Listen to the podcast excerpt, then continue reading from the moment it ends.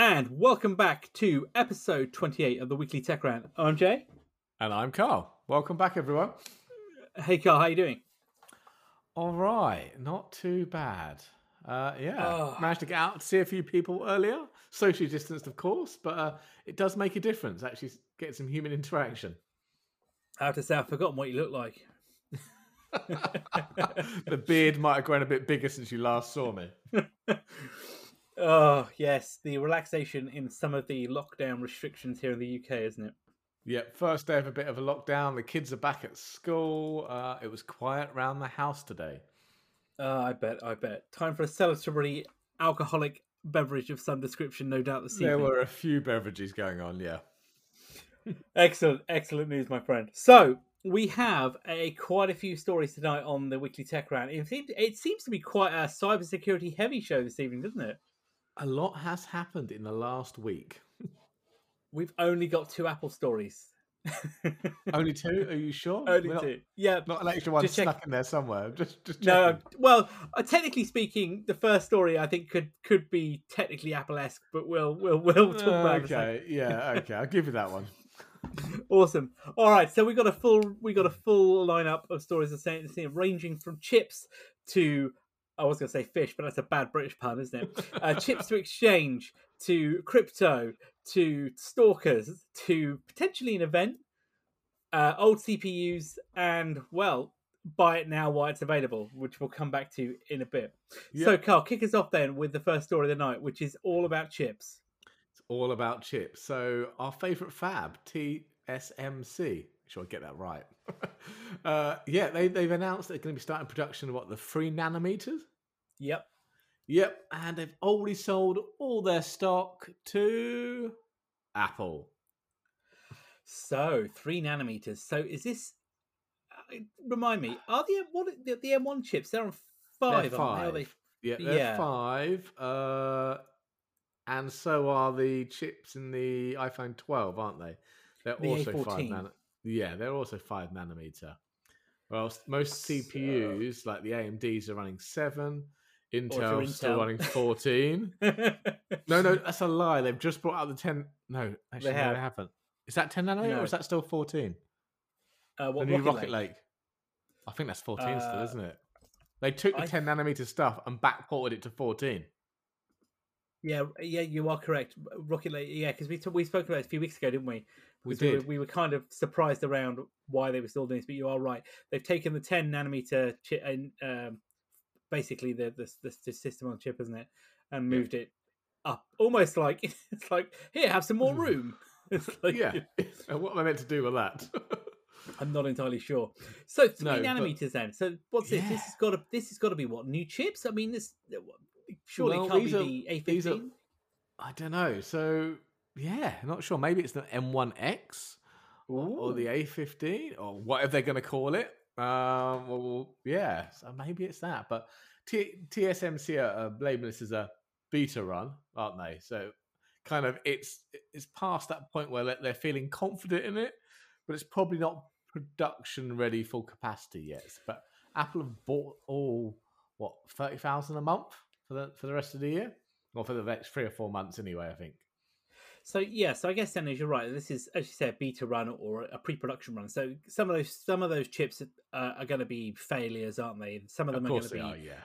Some of them are going to be, I guess, yield running, rate probably isn't Yeah. running higher, running low. I mean, so I guess for Apple, what this is, this is a test run, perhaps of their their new designs. This is allowing them to, I guess, check out whether or not the design works as planned, or whether or not they Yep. can tweak the tweak it. And you know, I guess owning buying out the capacity of TSMC means that there's no competition from anybody else, is there? Then in that sense, on that Not on that uh, sizing. Oh yeah, and three nanometer is going to bring some what is it, twenty five to thirty percent reduced power consumption, or you know, if you keep the power at the same levels, you can probably get another 10 15 percent performance out of out of a chip, out of the same So- chip. In terms of who's making this, so we know Intel are not doing this, but Samsung surely are they three nanometer yet? I think it's mainly next year. Okay, So I think Samsung are kind of tied up with their five nanometers for the Nvidia chips at the moment because they're all Right. based on Samsung five nanometer, and there's a bit of a shortage of those at the moment. So I expect, say, Samsung a bit tied up. Well, everybody's buying up the RTX 30 series, aren't they, at the moment? So don't really Yep, exist. and the? AMD CPUs as well. But I don't. I think they're on seven nanometer. Well, I was going to say because TSMC have been they they make the seven nanometer AMD chips, don't they? So They do. Yeah. uh, and I'm guessing that production line is must be well established at the moment, considering that seven nanometers isn't a isn't a test anymore. It's it's production ready, and they've been spitting those out at some Yeah, that's whack. way into production, isn't it? But I guess the point for TSMC here is, as we know, Intel. Uh, Well, I don't know whether it is fully official, but as we've said, we and reports that Intel have uh, given TSMC some of their fabrication work, haven't they? Yep, they have. Um, and I, I suppose for, for them, it's cheaper to build fabs than it is to design the chips, which is obviously the, the more technical aspect of of uh, semiconductor work, isn't it? Which Intel, yeah. you know, have pedigree and nobody doubts that. But No, uh, perhaps you know, moving to moving They to just can't get that chip production quite right. well, I was just going to say, moving to third party production perhaps is the only way forward here. But is there any capacity though? there Well, might be a, a little that. bit too late. Well, I'm just going to say though, if TSMC right are spitting out all these seven nanometer chips um, for AMD, they are AMD, potentially doing some. yep. Yeah, they're doing Apple's, um, you know, chips for for you know the M1 and whatever. Uh, I know Apple also use other fabs. We know that for a They fact. do, yeah, yeah. um, and they're now spitting out three nanometers. Uh, what they they can't be they can't be taking on more customers. They've got to be. This is going to be like you guys. You got to wait now. We're busy. So Well, I mean, shortly after that story about you know them selling it all to Apple, they did make another. Or they didn't make an announcement. Sorry, there was a rumor going around that they did. They auctioned off some spare capacity. where did they find that then? Like the back under the sofa? Don't know. They obviously it wasn't mentioned what kind of nanometer it was. You know, allegedly the three nanometer is is booked out to 2024. So it's not going to be three nanometer. I think they found, but you know, it could be five nanometer. It could be seven nanometer. Yeah, not could be- sure, but apparently these went for what 15 to 20 percent above the market price. So somebody's paying a heavy dollar for this. Uh, uh, you can just hear it now. Yeah, we've got a we've got a bit of uh, spare capacity. Oh, you have? Yeah, yeah. We've got 40 nanometers going free. Um, 40 nanometers, yeah. yeah, yeah. You know, like you know, basically, like you know, do, do you want it? We, we can let you use it. Nobody nobody's touching it. In fact, nobody wants it. You know. Yeah. We're not going to pay you to take it off our hands. We want 20% more. what you- but, But, I mean, you know, I, I have a feeling uh, the rumors are saying this is probably the automotive industry because I, I know they've also been hit quite badly by sh- chip shortages, and you know, they probably don't need sub seven nanometers, do they? No, I guess not. I mean, it's I guess in your car, you're not really giving it a monkey. It's not it's cutting 10. cutting edge, is it? it it's, And- yeah, and you're not worried. And you're not worried about power consumption either, are you? Um, because you've got an engine there generating that. No, you're just saying. So it's not like you're worried about. I've only I've only got uh, you know um, a ten thousand milliamp battery that I've got to pull. No, you, you've got like you know a three hundred brake horsepower car, or, or I don't know two hundred kilowatts if that's a Tesla. I don't know. I don't know what the comparison is, but you know what I'm saying. Yeah. yeah, it's hardly the the same problem, is it? But yeah, I, I, part of me thinks you're right. Did they have more capacity because they were holding back uh, to see whether or not what the demand was? You know, Hmm. and is it? And, and let's be honest, it is a supply and demand at the moment, and we, Oh, we're seeing Definitely. AMD, Nvidia having massive rushes on their on their on their silicon. Uh, so you know, TSMC probably were like, okay, well, let's just see what happens. Perhaps we could squeeze some extra work out of here. Um, Yeah. And I guess you know why not? You know, for them, they they can sit pretty because everybody's coming to them, aren't they? It's not like they're having to Exactly. tout for business. And you can see them in that boardroom. What if we charge 20% extra? Do you think they'd buy it? Yeah, I why not? They will. They'll lap it up. And then like they come back in and they're like, guys, guys, guys, we we should have said thirty. Damn it. Maybe next time. But that's always the way, though, isn't it? It's it's you know, it's it's just it doesn't matter what you charge, and somebody buys it, and you're like, oh, should have gone higher. It's like- it's like eBay all over again, isn't it? oh, don't don't get me started. Don't get me started. But cool, I, three nanometer. That I mean, considering we're talking about you know the five nanometer before and the massive improvements with those the Apple M1 chips and obviously other uh, silicon, and then you know we got we Hmm. got Intel at the other end of the, the bucket going yeah, we kind of think 10 nanometers the way forward. And you're like, guys, you know, and like Apple. 10 was so five years it. ago.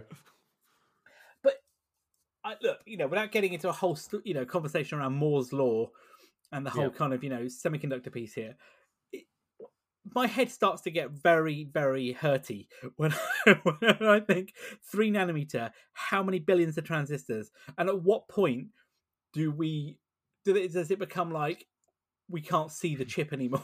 This is it, yeah, because the jump from five nanometers to three nanometers come pretty quickly. Or seven to five to three has been pretty quick. It has. The, the, okay. wait we had to wait from fourteen to ten to seven was huge. So where yeah, do we go uh, next? I mean, do we get one nanometer? Which has got to be pushing it, but what happens after that? Are we going point something a nanometer? I have no idea. I'm like, you know, and I okay, I, mean, I apologize yeah, my for the. With that. Yeah, definitely. I, I apologize for the you know the hurty term, but like, but it's like you know what the heck you know i remember i was reading up something earlier because i was curious around actually this point of beyond three nanometer and there's a wikipedia yeah. entry on the three nanometer piece here and yeah. it says in december 2019 intel announced plans for a 1.4 nanometer production in 2029 now that may have changed because obviously no no later, no that, that wasn't 1.4 that was 14 again. Oh yes the decimal points you misread that one but it, it, says here though that you know this in late this was in 2018 it said that the chairman of tsmc predicted chip scaling would continue to 3 and then 2 nanometer uh, and tsmc began research on 2 nanometer in 2019 okay. so they're not if they if they began research on in, on 2 nanometer 2 years ago and they're now putting 3 nanometer into production albeit mm. you know beta that yeah. is some movement that's impressive they are really good, impressive you know uh, but yeah, you're right. The scaling is just absolutely beyond. Yeah, are we going to hit another kind of brick wall again? Well, to give you some kind of comparison, 20 years ago, yeah, yeah, uh, it was 180 nanometers. Whoa. 180 nanometers. In 1999, 180 nanometers, and then in 2001 it went to 130, so what and was that? Was that RP4s? Uh, what in two, 2001? P3s. Uh, 2001 would have been what, what the old yeah P3 P3 well, those um, cartridge things, weren't they? Yeah, do you remember? But yeah, that's right, the slot, and then and then it went to the Pentium M's. Do you remember them? Yeah, yeah, uh, and then the yeah. P4 Northwoods, and then we get into the AMD. Ath- oh, the Athlons, yes. Uh, ah, yeah, the, the Athlons. Athlons. Fond God, memories. Anyway, we are digressing massively, but yes, uh, definitely impressive work, and I'd be I'm really keen to see what or what well basically what the hell are three nanometer chips? What are they powering? You know, um, yeah. it's definitely not the new Apple M. I'm going to call it MX because we don't know what it is, do we? It's not yeah. the MX chips because I reckon early. they they're too early. They're going to stay on the same five nanometer. Five nanometers yeah, and, and secondly, they'll be putting more. We're going to see the next variant this year. I, am I'm, I'm pretty confident on that. So Definitely. I don't think it's those. But yeah, you never know what it could be. The A15s or even A16s. This might be something for next year, then. Yeah. Yeah, I suspect suspect so. Oh well, talking of uh, making money, then I guess because that's it. TSMC are making money hand over fist. Definitely. Um, our good Russian friend uh, Eugene Kaspersky. Well, ah, friend, Eugene. You know, Ah, Eugene, you know, like we CEO. Know I know him through his products. Ah, um, yes. The CEO of uh, Kaspersky, I guess, are they security software these days? I guess they are. Are they more than antivirus? They're more than that, just antivirus, aren't they? They've got a cyber threat team and all sorts of things. Like, yeah, security company. They are pretty well, obviously, very well respected in the industry. Uh, you know, huge consumer base. Anyway, so Eugene Kaspersky has suggested that apparently, at the end of the pandemic, whenever that might happen, he thinks there's going to be a slowdown in cybercrime, according to a story I saw on the register. Um, the reasoning so, was brilliant. Oh, I love it! I love it. Basically, they're going to have made so much money, they're going to have a holiday. Yeah, everyone needs to spend uh, ill-gotten gains. like, I, so, Carl, you know, let, us just the picture this. You and I are ransomware cyber criminals, you know, and yep. during the during the COVID crisis, you know, we've we've capitalized on the whole working from home thing, you know, the lack security, and we've raked it in you know, so problem is now look, everybody's vaccinated, you know, fast forward, everybody's vaccinated, you know, everybody's back in the office, you know, theoretically. You know what, Carl, let's give it up. Let, us go spend all that Bitcoin that we, we've been. Where do you fancy going, Jay? Well, I don't know. I mean, well, I don't know. Let's go to the Maldives, I guess. You know, something like that. Buy an island. Oh, but I mean, come on, come on. Cyber criminals don't take a holiday. Somebody else steps up no. and fills the gap. no, yeah, it's a nice idea, but I think they're going to be then capitalising on everyone being back at the office. well, this is it, isn't it? And I mean, his theory, uh, his theory was very royally shot down, wasn't it, by another, um, another respected uh, security uh, researcher, uh, Dr. Greg Austin, from uh, the, who's a professor of cybersecurity strategy and diplomacy at the University of New South Wales in Australia, whose point was that basically uh, people will return to offices and you know they will fall for phishing emails basically because people you know it's just human nature. It, it happens, is, and it's it? phishing emails. It doesn't matter if you're in the office, on the road, or working from home. It it's gone through the same email filtering system. It is. So if I you click on it at home, you're clicking it in the office. He did. Or vice versa. He yeah. did, did make a good point there. He said more junior criminals are joining cyberspace, um, and that he said, you know, he said that the the COVID nineteen pandemic has seen new people join crime industry. Well, of course they have. It's opportunistic. It's like any easy situation. money. You're right, and there's you know when we were younger and cybercrime wasn't quite the sophisticated thing that it is now. You know, twenty odd years ago. At all, no.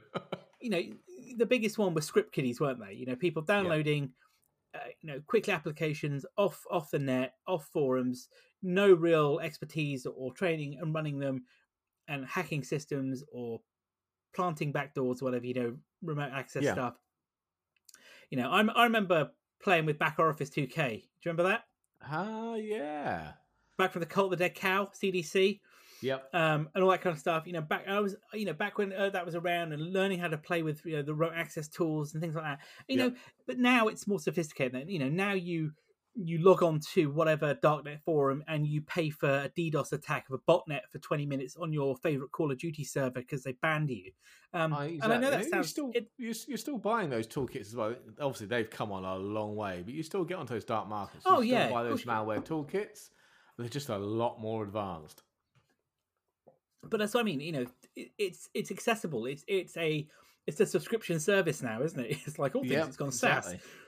Um, so I'm not suggesting that. I don't think. I think Kaspersky's probably a bit off the mark saying that cyber criminals are going to take a holiday and spend their all-gone gains. I don't think so. I think you know, opportunist crime means that they'll want to make more money. Uh, and yeah, the you know, the part about new you know new people joining, yeah, that's definitely. I I totally am on board with that, and I think he's right. This is proven that you know the work from home environment suits all industries. it works for everyone. It does, you know, but yeah, I, I, think I don't know what he's been um what he's been told or or what his researchers are telling him, but yeah, it seems a little bit odd that you know they're going to all spend this money unless they're tracking some huge you know Bitcoin um yeah. Bitcoin information, which actually to I'm going to jump a story because I think it makes sense here in our in our show notes. So there's another there's a there's another crypto story going on, isn't there? That Look, just look, SolarWinds, step aside. Uh, you've been outdone, my son. Well, before we talk about SolarWinds, I meant as in like this crypto story with uh, oh, John jump McAfee. two ahead. Gotcha. Yeah, yeah. Sorry, it, it, just it just made me think. I was thinking like, hang on a minute. Kaspersky says that they're not they're going to go spend all this loot. Well, I know somebody that's not going to be spending the loot. No, he's spending some time somewhere, but not the loot. Uh, no, Mr. McAfee himself. Uh, what? What? No, don't tell me of McAfee. McAfee antivirus by any chance? Well, yes, I'm sure they'd like to distance themselves from that because I don't think he's been involved for quite some time. But he's our no favorite resident loony. Um, he is a little bit. I mean, I, I stress that's our own personal opinion. But it is exactly, exactly. Uh, but yeah, no, he's currently being what? Uh, not indicted. I think that's the word. But he's up on what seven charges in the US. Yeah. What what, we've got? Oh, this is all to do with uh, pump, or crypto schemes, pump and dump schemes, and is it ICO initial coin offerings? That's it. Yep. Yep. So he's up on what is he up on? Uh, conspiracy to commit to commit commodities and security fraud, conspiracy to commit securities and touting fraud. Not sure what that is. I'm not sure what that what is. two counts of conspiracy to commit wire fraud, two more counts of substantial wire fraud. oh my god! A count of conspiracy to commit money laundering, and then there's some civil charges to go with that as well. And I know he's currently in custody in Spain, facing extradition to the US. Yeah, but wasn't he over in Bolivia somewhere for like was it murder or attempted murder or something similar like that? There was definitely some shootouts going on, wasn't there? There was some dodgy stuff going on. But this whole thing about pumping and dumping crypto, right? Um, Yep. just before we talk about McAfee a bit more, what that surely Elon Musk should be up for this as well, though. But maybe he's only pumped it and not dumped it, and you only get done when you get dumping it. I was just going to say because you know every other day you see Elon Musk tweeting about was it Dogecoin or something or Bitcoin or dog coin, doggy coin, Dogecoin. I don't know what it is. That one, D O G E. Yeah, um, and then like then like everybody raises it. Next thing he's telling everybody to sell it, isn't he? And like what you know, if you look at that from a simplistic viewpoint, that's no different to a degree what McAfee was doing, where he was tweeting out, wasn't he, around uh, certain cur- certain coins or whatever, saying, you know, "This Yep. is uh, the one I would buy," or "You should have this one." Um, but like you say, perhaps then he was dumping it, uh, uh, you know, Hmm. alone. I mean, we know he's not afraid of the SEC, is he? no, not at all, no way. He doesn't give a damn. He's just going to carry on anyway. I mean, ever since, like you say, he uh, walked away from. I Well, I'd say walked away is not the right word. He left, you know, the the security industry, um, Hmm. and you know, sold the company, which you know made a made a fair fair old whack of He cash. became a on that, very rich man from that. Yeah, He did. I mean, he's you know he he was at McAfee Associates. He ran it up to ninety four, uh, and then when he left, and yeah, he's uh he, he's you know slightly off the racket. I tell He's you something some I learned today though. Yeah, I, I learned something today which I didn't know before. He's British. Sorry, what? He was born in Gloucestershire. I thought he was like Canadian or something. I I, I thought he was, yeah, like say American or, or North American of some description. He was born in Gloucestershire. His father was an American serviceman, and Right. his mother was British. I did not know that. No, I didn't either. Random fact. Anyway, now we know. but yeah, you're, but back to your point though. Yeah, he's had run-ins with uh he's running with the IRS. He's had tax evasion charges, isn't he? Like you say, Yeah. he's he, you know clearly this is a complete scheme to make money, allegedly. Um, well, and course, allegedly in the ICO, they made 13 million for him and his associates. yeah, I just it. This is the whole thing with crypto, and we could do a whole show on the ins and outs of crypto and the, I guess whether we call it you, the legalities around some of these coins, the whether the transparency around them, you know, the whole thing around Yep. blockchain and Bitcoin and Ethereum, all the different, you know, different, and then again, every one of these smaller coins Yep. uh, that have popped up in that. I mean, but this is, I think we're going to see more and more of these, um, I won't say charges, but more and more of these situations. I think perhaps is that the way to look at it? Um, you know, that we're coming up, and people like him who are prominent figures who are playing the system because they know how to play it are, are probably going to, you know, there's going to be more of these. And they you know, have a lot of followers, people. don't they? A lot of followers They do, so and- they, they can tweet things and people believe them. I mean, look at that's what I say about Trump. You know, like uh, Trump. Who- What the hell am I at Trump? Uh, Tesla and um, Tesla and uh, uh, Elon Musk is that you Yeah. know Musk Musk made millions off the back of some of those things, and then you know sees the, the, the value of his own holdings drop overnight. And I don't understand that. That's the bit I never get. Is he pumps up, you know, one of these coins saying that he's Yep. bought loads into it. Then two days later, you know, bah, you should everybody. I'd be really pleased if everybody sold their. You're like, why are you telling people to do that? Um, Hmm, yeah, I don't know. It's a very odd one. I don't his end game is there. I don't, I don't know, but hey, hey, well, McAfee, let's hope, uh, let's hope the Spanish don't extradite, you, which they probably will, uh, because yeah, I'm pretty sure that's you know, going to happen. yeah, well, the the Spanish have got probably no reason to hold on to him, have they? no, Um, you know, and he could was it was it twenty or thirty years inside for those charges? If uh, something like that. Most of those carry most of those charges, those seven carry a five-year term each. oh dear, oh dear, oh dear, I think I think the I think he'd want to be made an example of if they took him to court. Yeah, they will do. Well, Mr. McAfee, your friend Mr. Kaspersky is certainly doing better than you are the. Mr. McCaffrey, Well- it's been a fun ride. It has. So, talking of hacking, we've got antivirus. We've got two heads of anti. Oh well, I say two heads of antivirus companies. They one of them was at one point. So, coming back to antivirus and the hacks, it has not been a good week for certain organisations, and one of those in particular no. is the um, Swiss. I, I'm going to pronounce this wrongly. I know I am. I think it's SITA, S I T A. Um, and Hmm. SITA or SITA is a company that you've probably never heard of. But if you've ever flown anywhere, or and you've bought airline tickets, and you've you know, or you've used frequent flyer systems um, across nearly probably any country, you They've have heard of you. yep, they've heard of you, and you've interacted with their systems. They underpin uh, pretty much most of the passenger systems, airline systems, don't they? Uh, yeah. Basically anything you know the airline they are highly embedded in the international airline business. And they have been hacked. They had a substantial cyber attack uh, Yep. which they uh, dic- disclosed um, earlier this month uh, that they said in a public disclosure that they confirmed that they had been they'd fallen victim to a wide-ranging data security incident that had ensnared passengers from some of the world's largest airlines again according to the article But I So- know they haven't mentioned how many records No. were stolen or No. what those records contained. No, but the reality is that it. well, the they t- the reality is they've, they've said that, but it's telling as well is what they haven't told you also in the sense of who's been attacked. The companies themselves have done that.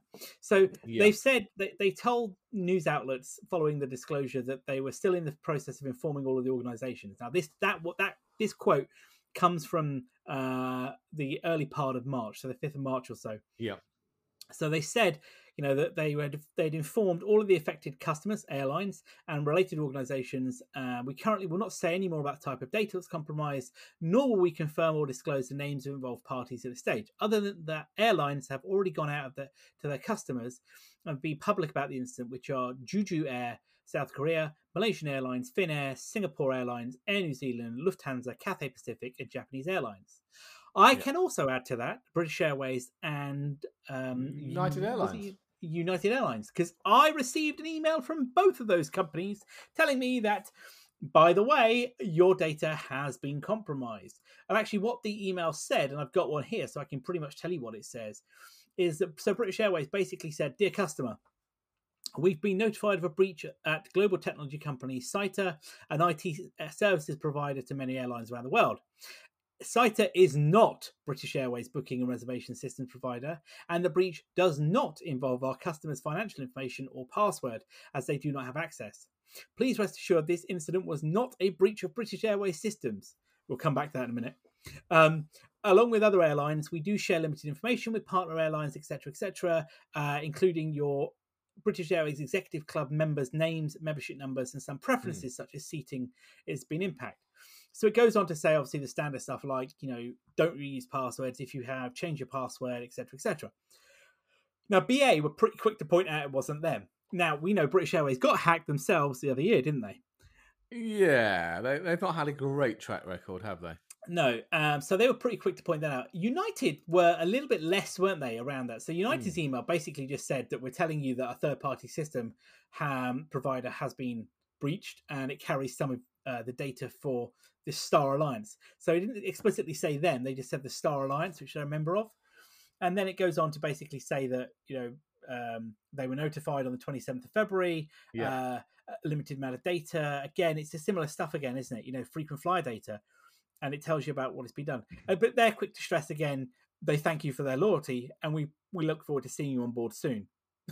yeah, see, the thing that kind of gets me here is I imagine that Sita, Sita have been totally compromised and they've got I think everything.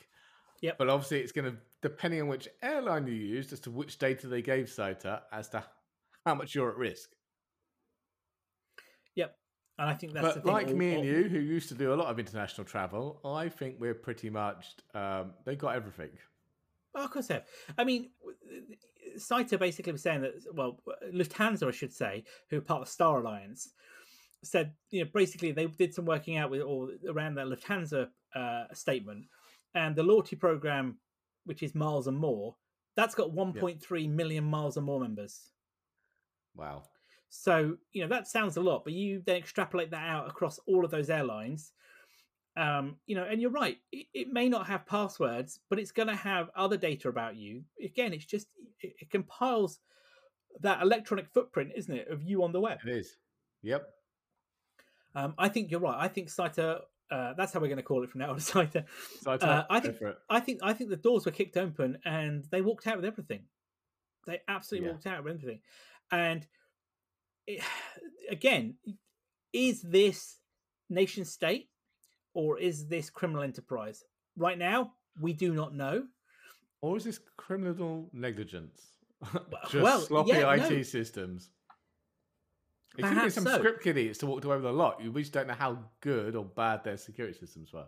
No, I mean you only got to go back to the TalkTalk hack, you know, back in 2017, wasn't it? Like a 17 year old kid who was trying to impress his friends, wasn't it? Yeah, yeah.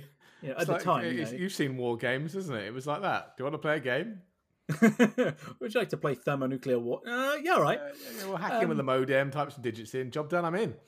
Yeah, exactly. You know, hey, this is this is uh, 1983. I mean, 2021.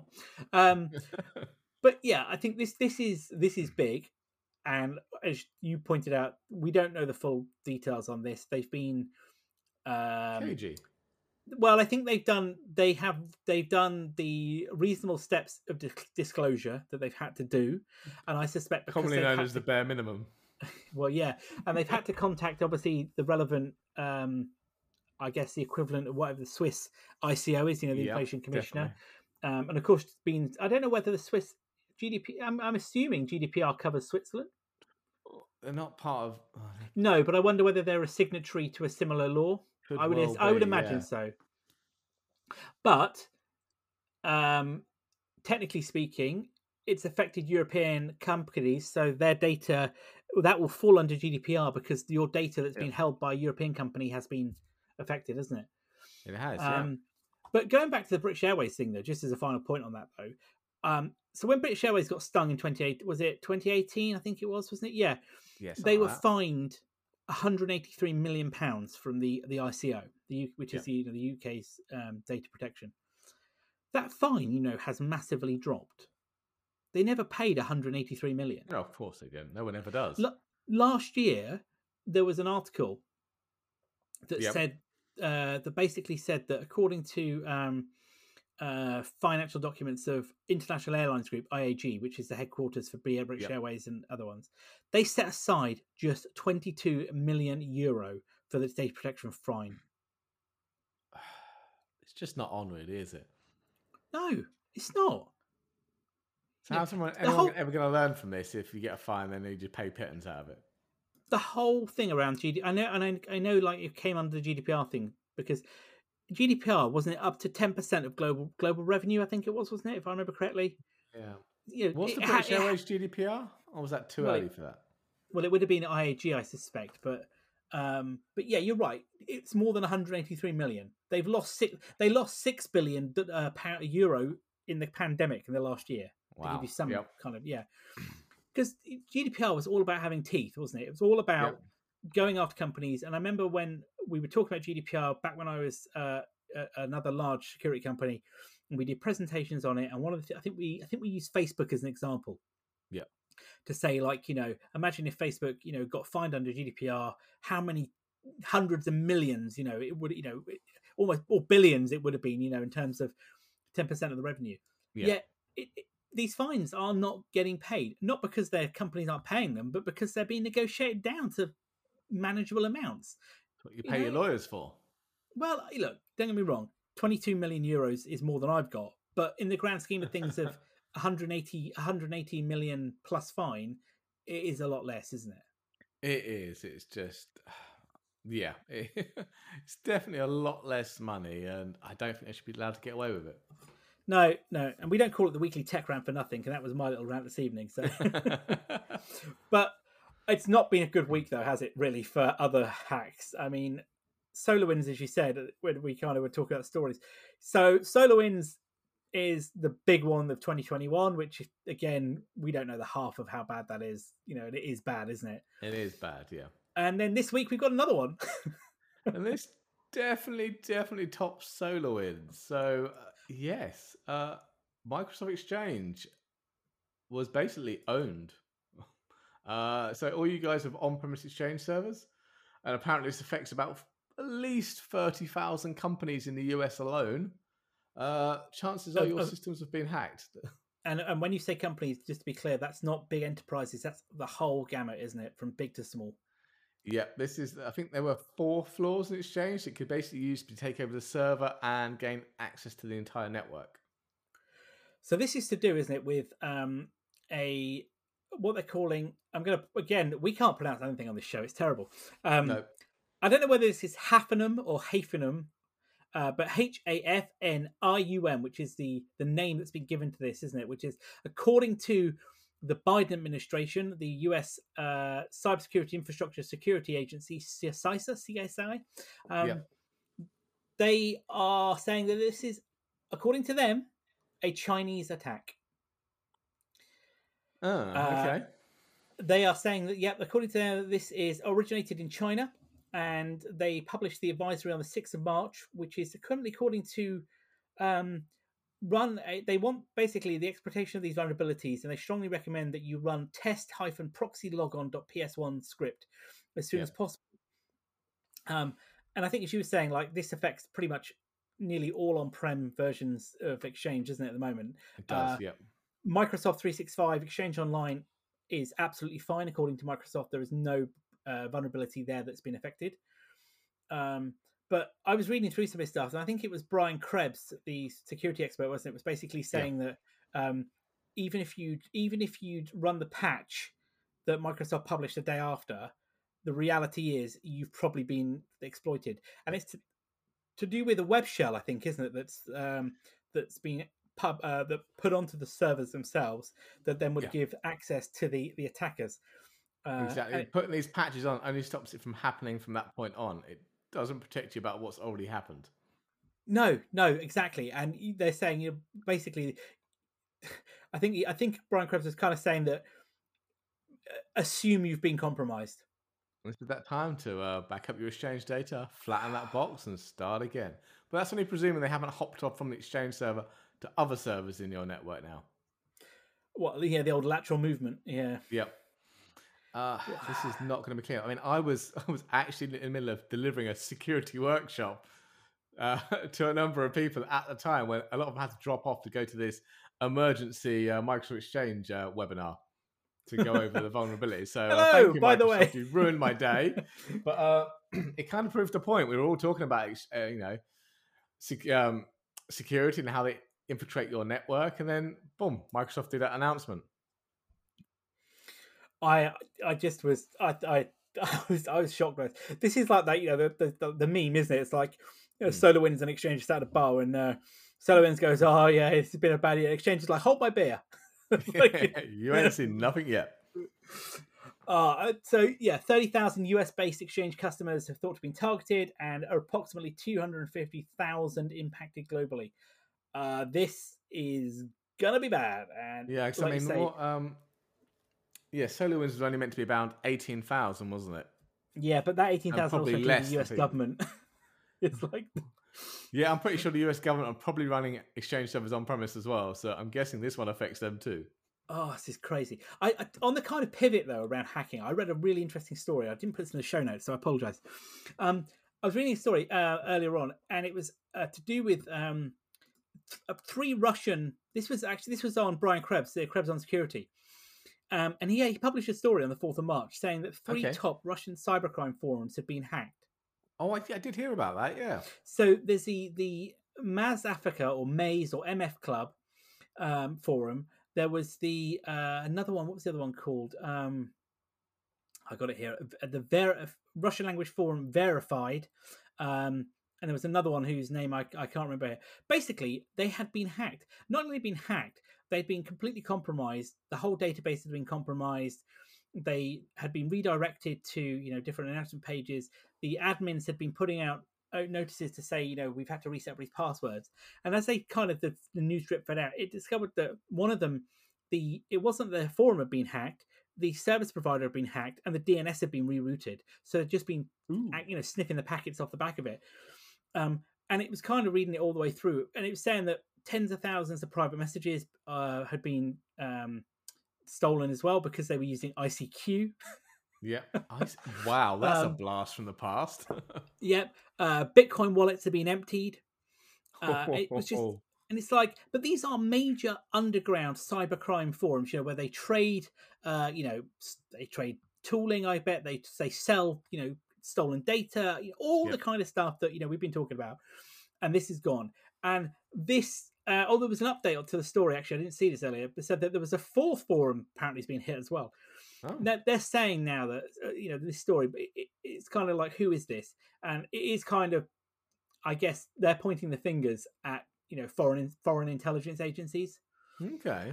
um, and it's kind of like, yeah, who else, who would who would do that, and who would do it in the same way that um, you know to steal basically dim criminal data? I, I my money is definitely on a Western intelligence agency. Um, You're not going for North Korea? North Korea, they would Oh, they'd in be, the they wouldn't be as blatant. Yeah, they'd, they'd, they'd be more subtle. They wouldn't be as subtle with them, let's be honest. Um, but my my money is definitely on some Western intelligence agency, three letter acronym probably, uh, to doing yeah. that. Uh, because it just you know the, the way they've been attacked, the the attacking of the of the domain registrars, you know the the fact that they weren't brute forced, if you will, it was it was detected late on. You know, wallets have been emptied, messages have been taken, you know, and then nobody else is selling that data because you couldn't sell that data, could you? It's not like no, where would you go to sell it? but that's what I mean. You know, it, it, you couldn't sell that on the underground again because it'd be like, uh, we want to work with you. you know, yeah, like- yeah, yeah. Meters out the back. so it's got to be Western intelligence, basically taking it for their own good. You know, and also, you know, the irony of the hacker's been hacked. You know, and Oh, that's a good one. Yeah. it is good. But yeah, I just it, it kind of made sense to kind of follow on from that. Oh, Wow. so ah, so we said we only had a couple of Apple stories tonight. So here's the other Apple story we've got going. And again, it's Yep. another security one. I love it. This is great. We're full on security tonight. It is. So, Carl, AirTags. Ah, favorite topic that isn't here yet, but maybe But just they around are- the corner, possibly. They are coming because iOS 14.5 beta 3, I've got it here in front of me. If you Got go to the in Find, in it. Yeah. yeah, you, it's there. It's right there. The Find My app has got items. So AirTags are coming. When? Who knows? But AirTags are coming. So, Carl, what do you reckon about dropping an AirTag into, like, you know, I don't know, uh, one of your kids' um, backpacks and, you know, not telling them? Yeah, I mean, it's, it's not a bad idea actually, but uh, yeah, a little creepy maybe. Yeah, okay, kids, okay, slightly dropping it into. You know, let's let's just kind of up the creepiness a little bit. Again, this is just hypothetical. I don't know somebody you know you want to follow, Yeah, uh, criminal you know reasoning, uh, you know people that have some really bad ideas. You know, drop it into I don't know your your enemy's bag or Yep. their or their or their car. Um, you know, it seems a a plausible way to track somebody, doesn't it? Yeah. I mean, and the AirTags work on, I suppose, sheer numbers of iOS devices, don't they? They, they- don't have GPS in them and cellular and all that kind of thing. You know, they, they actually track themselves. They rely on other iOS ecosystem devices picking up the signature and reporting it back to Apple Not the U1 chip. Yes, the U1 chip, I think, allegedly. But yeah, they, they pick that up, report it anonymously back to Apple, so you've got a giant mesh of iOS devices tracking these. But yeah, Well- there would be nothing to stop you dropping an AirTag No. in someone's bag and uh, just watching where they go. Well, apparently Apple have already thought this. So Apple basically have put in an item safety alert uh, that's going to apparently be in the app. Um, the the notes have apparently dictated to this. What they're saying is optional item safety alerts. Uh, there's no kind of you know I guess you know full developer information on it, but it will basically mean that you will be notified if an unknown tracker, i.e., AirTag, is with you. Yeah, so that's a, a I'm that's an AirTag that isn't attached to your iOS account. No, That's moving along the same location you're going for. I imagine a certain amount of time. yeah, Good I mean, idea. so it's it's like you know, it's a bit like, uh, hang on a minute, ping, what's that? What? There's an AirTag in here. Where? Why is there? You know, like you just you can see it now, can't you? Like, how did that get there? like you know, like uh, yep. Uh, you know, I guess I definitely there's a reason for it, and I get it. You know, Yeah. there is a whole there's certain section of society that don't have the right morals or or logic to not do things that they shouldn't do. But on the other hand, though, what happens if you put like an air tag? Let's just say in um, let's say you hide it in your the the the seat stem of your bike. Yep. Right. Okay. Track your own bike. and Yep. your bike gets your bike gets stolen. Yeah. Yep. Uh, your thief is pedaling away when he looks at his phone and discovers that there's an unauthorized AirTag with him. yeah. now like you know. I, I suppose he has to pull the bike apart. Uh, but then obviously that's presuming he has an iPhone because this only Okay, protects iOS users, doesn't it? If you've got an Android phone, it's not going to do squat for you. No, no. Okay, I, I'm with you. I, I was being I was being facetious, but you see my point. Yeah, though. I mean, oh, definitely. So the new Yeah, I- tool for your arsenal as a thief is to get yourself an iPhone. That's an interesting marketing take there. this is where I should do the public service announcement. We do not condone the theft of bikes Definitely or not. other. um, but yeah, I think you know, I look. I think this is a great idea because they shouldn't be used to track people without that No. permission. You shouldn't, you know, be stalking people for any reason, whether they're, you know, a loved one, whether or not, you know, um, whatever your logic is. You know, I, I think you know, for children, there's probably reasoning if you explain to them you've put one in their bag or you've got one, you know, for Yeah. your child's safety. That's different. But another consenting adult or unconsenting, probably in this case, is a Probably totally different problem, yeah. scenario. Yeah, but yeah, nice. I mean, Apple. Let's be honest. Apple, remember, privacy is their key thing. They stress that all the way through, don't they? It's privacy is their number one concern. So it would make sense that they would have a lot a way that you wouldn't actually be like, oh yeah, we don't care about your privacy anymore because we've just, just built this system where people can track you. A global GPS tracking system.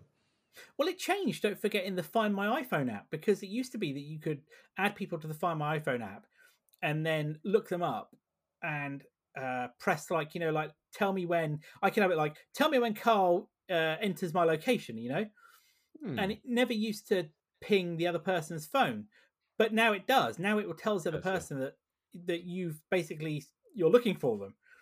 Um, Yeah. which you know makes perfect sense. But again, if you were using it for nefarious reasons, then you know, it kind of defeats the object a bit. Yeah. Ah, uh, AirTags, AirTags. When will you come? Will will you will will you arrive? This time next year, maybe. Uh, I don't know. We were reckon so. We were kind of saying, didn't we? We don't think there was going to be a March event, but there kind of there seems to be more and more rumors coming back that there might be a March event. Well, one of our other stories later on might indicate a March event uh, as well. Well, yeah, yeah. We'll hold fire on that then. So, uh, let's move away from security and kind of all the bad stuff and talk about a little bit what's coming down the line this year. So, 2020 obviously was the year of the virtual event. We had no in-person conferences. 2021 looks like it could change that, especially if Mobile Congress has got anything to go by. But- the Google have just published details around their next 21 event, haven't they? The their big cloud event. Um, which, yeah, uh, this is this is the cloud technology events that most we That's can the one, see, yeah. what they've been up to and what what's new on Google Cloud and obviously it's related technologies. Now, don't they usually do this kind of around April time, don't they? they do indeed because they're in 2019 uh, it was held in Moscone because you and I watched it live in a bar. We did. Yeah. Ah, we did indeed. Yeah. You and I were at a Google event in London, and then we watched Yep. the keynote of this whilst having the free drinks. Of course we did. Yeah. Oh, that was a messy night. Let's I remember that on. well. Moving, moving on. on. Um, yeah, so last year, obviously, it was last year had a really weird. Was it nine weeks? They did like loads of different. Yeah, sessions like a week? whole digital series, didn't they? Online over nine weeks with different sessions. So uh, yeah. Yeah, so this year they they've published it's going to take place in October 12th to the 14th, so two days. So, Yeah. but they haven't said whether or not it's going to be physical or virtual. My money says it's going to be physical. Well, I take it back. I say physical, but with virtual participation, so a hybrid event. Okay, yeah, could well be. I mean, it might be okay in October. It might be enough for everyone to have their vaccinations and the world to look like a different place. But I still wouldn't bet top dollar on it. No, no, I agree with you. But I'm just thinking, you know, they they're making it a two day event. They're pushing it to the far end of the year. Yep. and they're holding their cards close to the chest on what kind of event it's going to be. It still gives them plenty of time to change it if they necessarily Does, need to, yep. which they're probably built into. Uh, if they did hold it virtually, they could probably do, you know, a kind of a hybrid event where you, you know, in person get to see the big keynotes and that, but virtually you can you can't attend the breakouts or something. You know, one of those. Okay, ones, gotcha. Yeah. you know um but i don't know you're right it look anything could happen we know that mobile congress is convinced they're going to be holding fifty thousand people in June, Barcelona. Good luck to them. Um, most I won't tech be going. No, most other tech companies are holding back. I think at the moment. Yeah. Uh, I think Microsoft have said that. Uh, well, uh, Ignite Ignite has just been a two day virtual event. It has, yes. Um, I think their next one is Build, isn't it? And uh, again, that probably will be a virtual event, I suspect. All the other big ones like Salesforce, um, uh, VMware, VMworld, uh, that one that's virtual uh, this year probably. Again, uh, there's the IBM events. All the big players, you know, Oracle are very likely to be virtual again. I suspect. I can't see why they'd want to risk it early on. No, I'm really not convinced we'll see another physical one this year. Well, I don't know. I guess it's one of those kind of things, isn't it? They're like place your bets now. But hey, look, if it is, I'll be. Inter- let's see what happens. You know, October, like you say, the world could be a very different place than it is now. You know, we could be in. Could well be, yeah. We could be in. We could be in wa- wave five, or we could be in uh, a place of. Uh, uh, Of beer we could be in a place of beer gardens and uh, you know social interaction. But let's see. Let's see. So, uh, okay. So then, last story before Carl tells us why he thinks there's going to be an Apple event. so, Carl. So, Perseverance, the NASA rover, which parachuted onto the Martian soil the other last month, which Yeah. was super impressive, wasn't it? I have to be was honest. very impressive. I love know- the fact they had that hidden code in the parachute. Oh, that was phenomenal. Yeah, that that fantastic, um, fantastic. Uh, uh, was it binary message? Isn't it? Like say It in was, the- yeah. the- So not only did it then not just parachute onto the surface, it then used a sky crane to almost kind of hover the uh, the the rover into position, didn't it? And then flies off to sort of crash somewhere else. It It did, comes yeah. packing a it comes packing a helicopter. Yep. It's running Linux. And you ready for a state of the art processor from It's running- 1998? it's running it's running a Power PC chip from IBM. but a custom one. Custom one. So it was. Yeah, okay, It's a okay. PC, what, 750, isn't it? So Yeah, this story. Apparently that's the it. same one. So this is our Apple story. It's the same one that came out in the original iMac. Ah, it's like already. I saw this headline. I was like, "Perseverance with 90s iMac processor for brain." I was like, "What? No, it's got to be a joke." No, you are They're right. Trusty, they're you're reliable. They just work. It doesn't need to be too fancy, does it? No, and the fact that it's proven as well, isn't it? Because it's on. Proven. Was it the Curiosity rover, the Kepler Space Telescope, and the Juno probe to Jupiter, and a hundred other spacecraft? Yeah, yeah, exactly. So it's a custom design though. It's not just your off the shelf one. Uh, it's been was it hardens against radiation, hasn't it? And it's called the Rad 750. Yeah, so it can stand uh, 100,000 rads and it can have a temperature range from minus 55 centigrade to plus uh, 70. Yeah, Um, yeah, exactly. And it's and it sips power. What was it? Only 10, 10 watts, I watts. said. Yeah. 10 watts. Now, I mean, that hundred thousand rads. That's some serious radiation. I, yeah, I, I, I wouldn't want to get in the way of that. No, no, because one thousand rads basically will kill you as a human being. So uh, a hundred thousand, yeah, you don't want to be anywhere near that. Uh, but look, that Curiosity rover, um, you know, the, the, the other one on Mars at the minute, that's pretty. I mean, isn't that still go- is that is that one still going strong? I think it is, isn't it? Curiosity is that still going? I think yeah, it is, still it? going. Yeah. Yeah. So that landed in twenty. I think it was twenty eleven, or was it twenty twelve? It's been there a few years, hasn't it? At least I know it's nearly ten years. It's been there. Uh, so it clearly proves that you can run. I mean, and, you know, you can run these chips for a long time, non-stop, in harsh environments, and you know, Yep. as long as they're powered by plutonium. That's the missing like- ingredients. Now, where can we get hold of some? That's probably not a statement you want to make. You No, know, no. like- I don't really want any. I was just thinking back to the future. but yeah. where we where we're going, we only need IBM CPUs. Exactly. No, that's pretty cool. I was quite impressed by that. I have to say that it was it was running um it was running the IBM PowerPC CPU because it's kind of stuff you don't think about. You think like you know space probe. You think like you know the the rover to Mars would have some super uh, designed unique processor, wouldn't it? That you know Yeah. doesn't show up anywhere else. But actually, when you think about it, it makes far more sense to have a reliable, proven design that um that yeah, Yeah. it's going to work, isn't it? Because you're not exactly going to send. point, they know all the bugs in the PowerPC 750, don't they?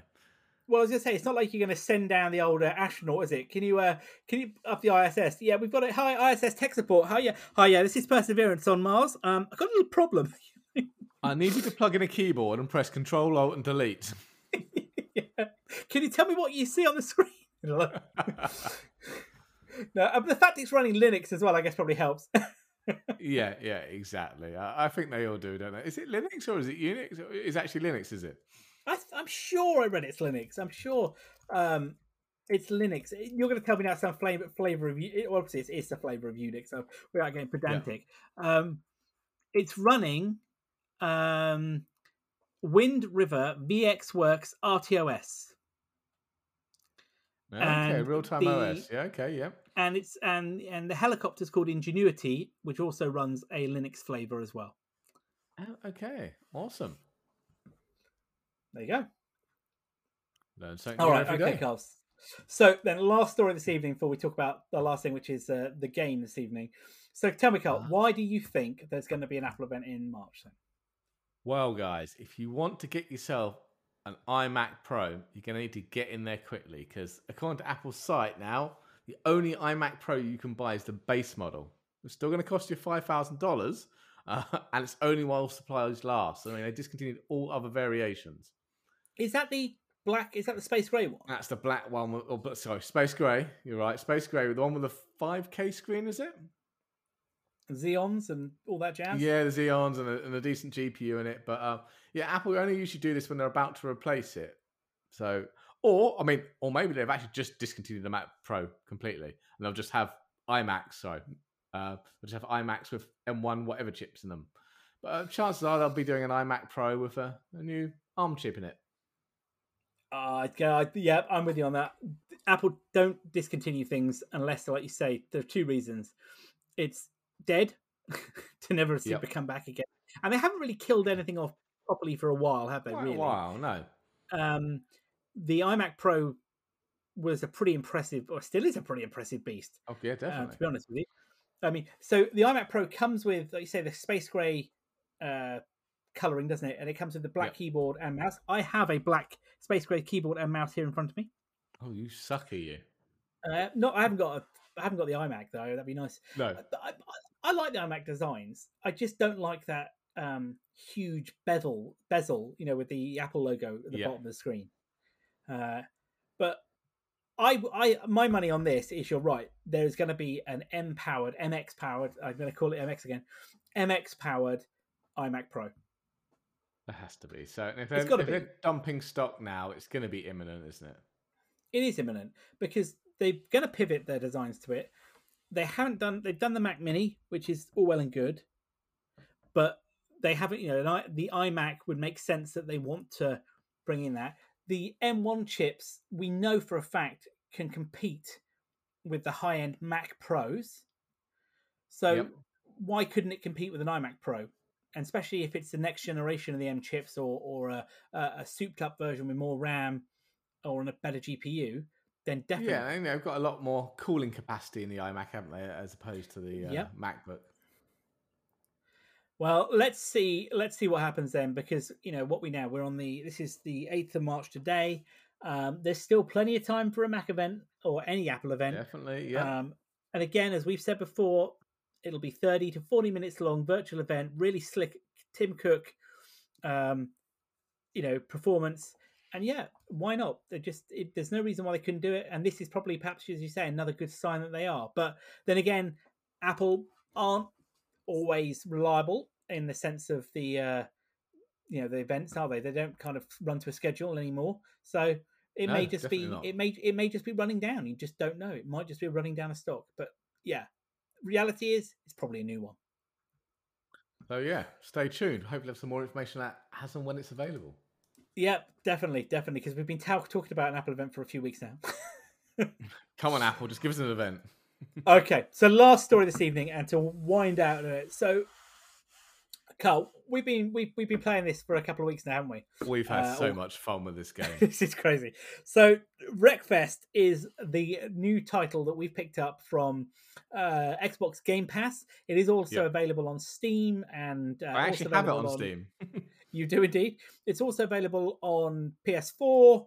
Um, Xbox. so obviously. you know, Xbox as well, of course. Yep, uh, Game Pass. We've got we got it on Game Pass. You got it on Steam previously, so we haven't. You know, we we we have been playing this. Um, and if uh, if you're of a certain age, you might recall a game called um, Demolition Derby. Um, no, it's Destruction which- Derby, wasn't it? Destruction Derby. Sorry, yes, yes, Destruction Derby. Destruction which Derby. uh, Destruction Derby, which was a PlayStation. It was indeed back in back PS1, back in oh god, when did that come out? Ninety six, something like that. I think probably Has to be. It was ancient by now. got to be around that time. So twenty five odd years ago, uh, game on the PS1 where exactly what the name says. It was basically smashing Banger cars racing. up. Banger racing, that's the one, car. Yeah, thank you. Uh, it spawned several sequels. It did. This is kind of the spiritual successor, isn't it?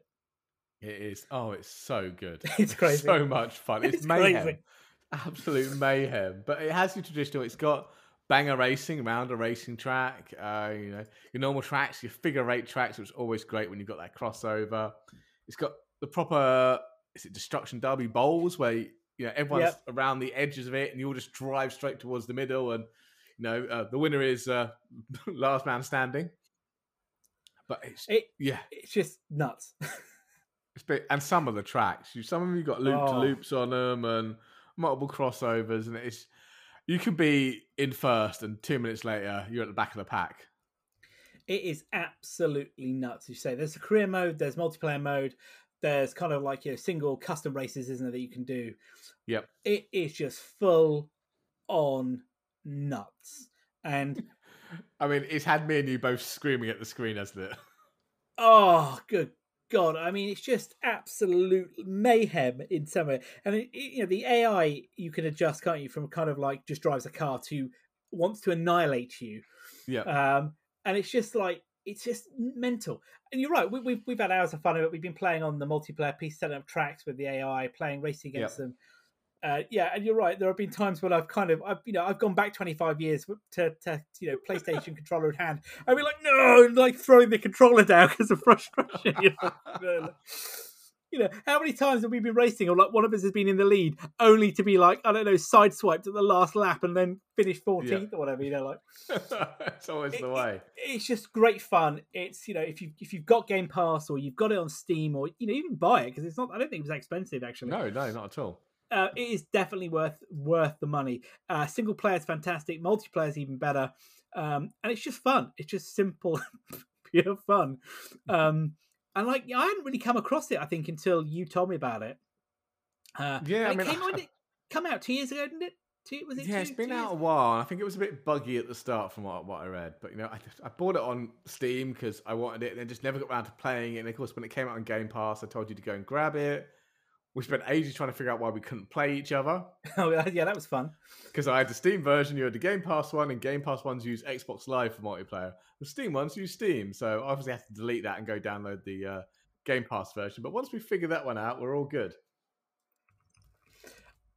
I um I I was gonna say I mean I, I went into thinking oh just another racing game you know oh, this is gonna be but it's addictive it's just you're right it's just pure addiction um and yeah this is gonna be a firm favorite I think for just when you want to pick up and play you know we've been Yeah. playing a lot of Red Dead Redemption 2 at the minute you know we're We have, really yeah. getting into that aren't we we've sunk a lot of hours into that uh you know we haven't played we've played DCS we play our flight sims um we were playing Project Cars for a bit uh what else have we been playing um Uh, Horizon, Forza Horizon, Horizon, Cyberpunk um, you know Ghost Recon. Ghost Recon, yeah, which is definitely that's we're gonna have to pick up and re- I think re-review that again uh, with the new content when that comes out. Yes. Um, but Wreckfest, yeah, definitely. If you're looking for something to play, something that doesn't require a lot of thought, not super, and something you don't have to do the career mode to have fun with, I thoroughly recommend this. And I know Carl does as well because he Definitely. wins nine times out of ten. I'll give you a chance tonight, Joe. It's fine. You can win. well, awesome work. Well, on that note, I think that's a great place to close. So, we've been uh, we, have had a great show this evening. New episodes of the Weekly Tech Rant come out weekly, um, and I've been Jay. I've been Carl. Have a good evening, all.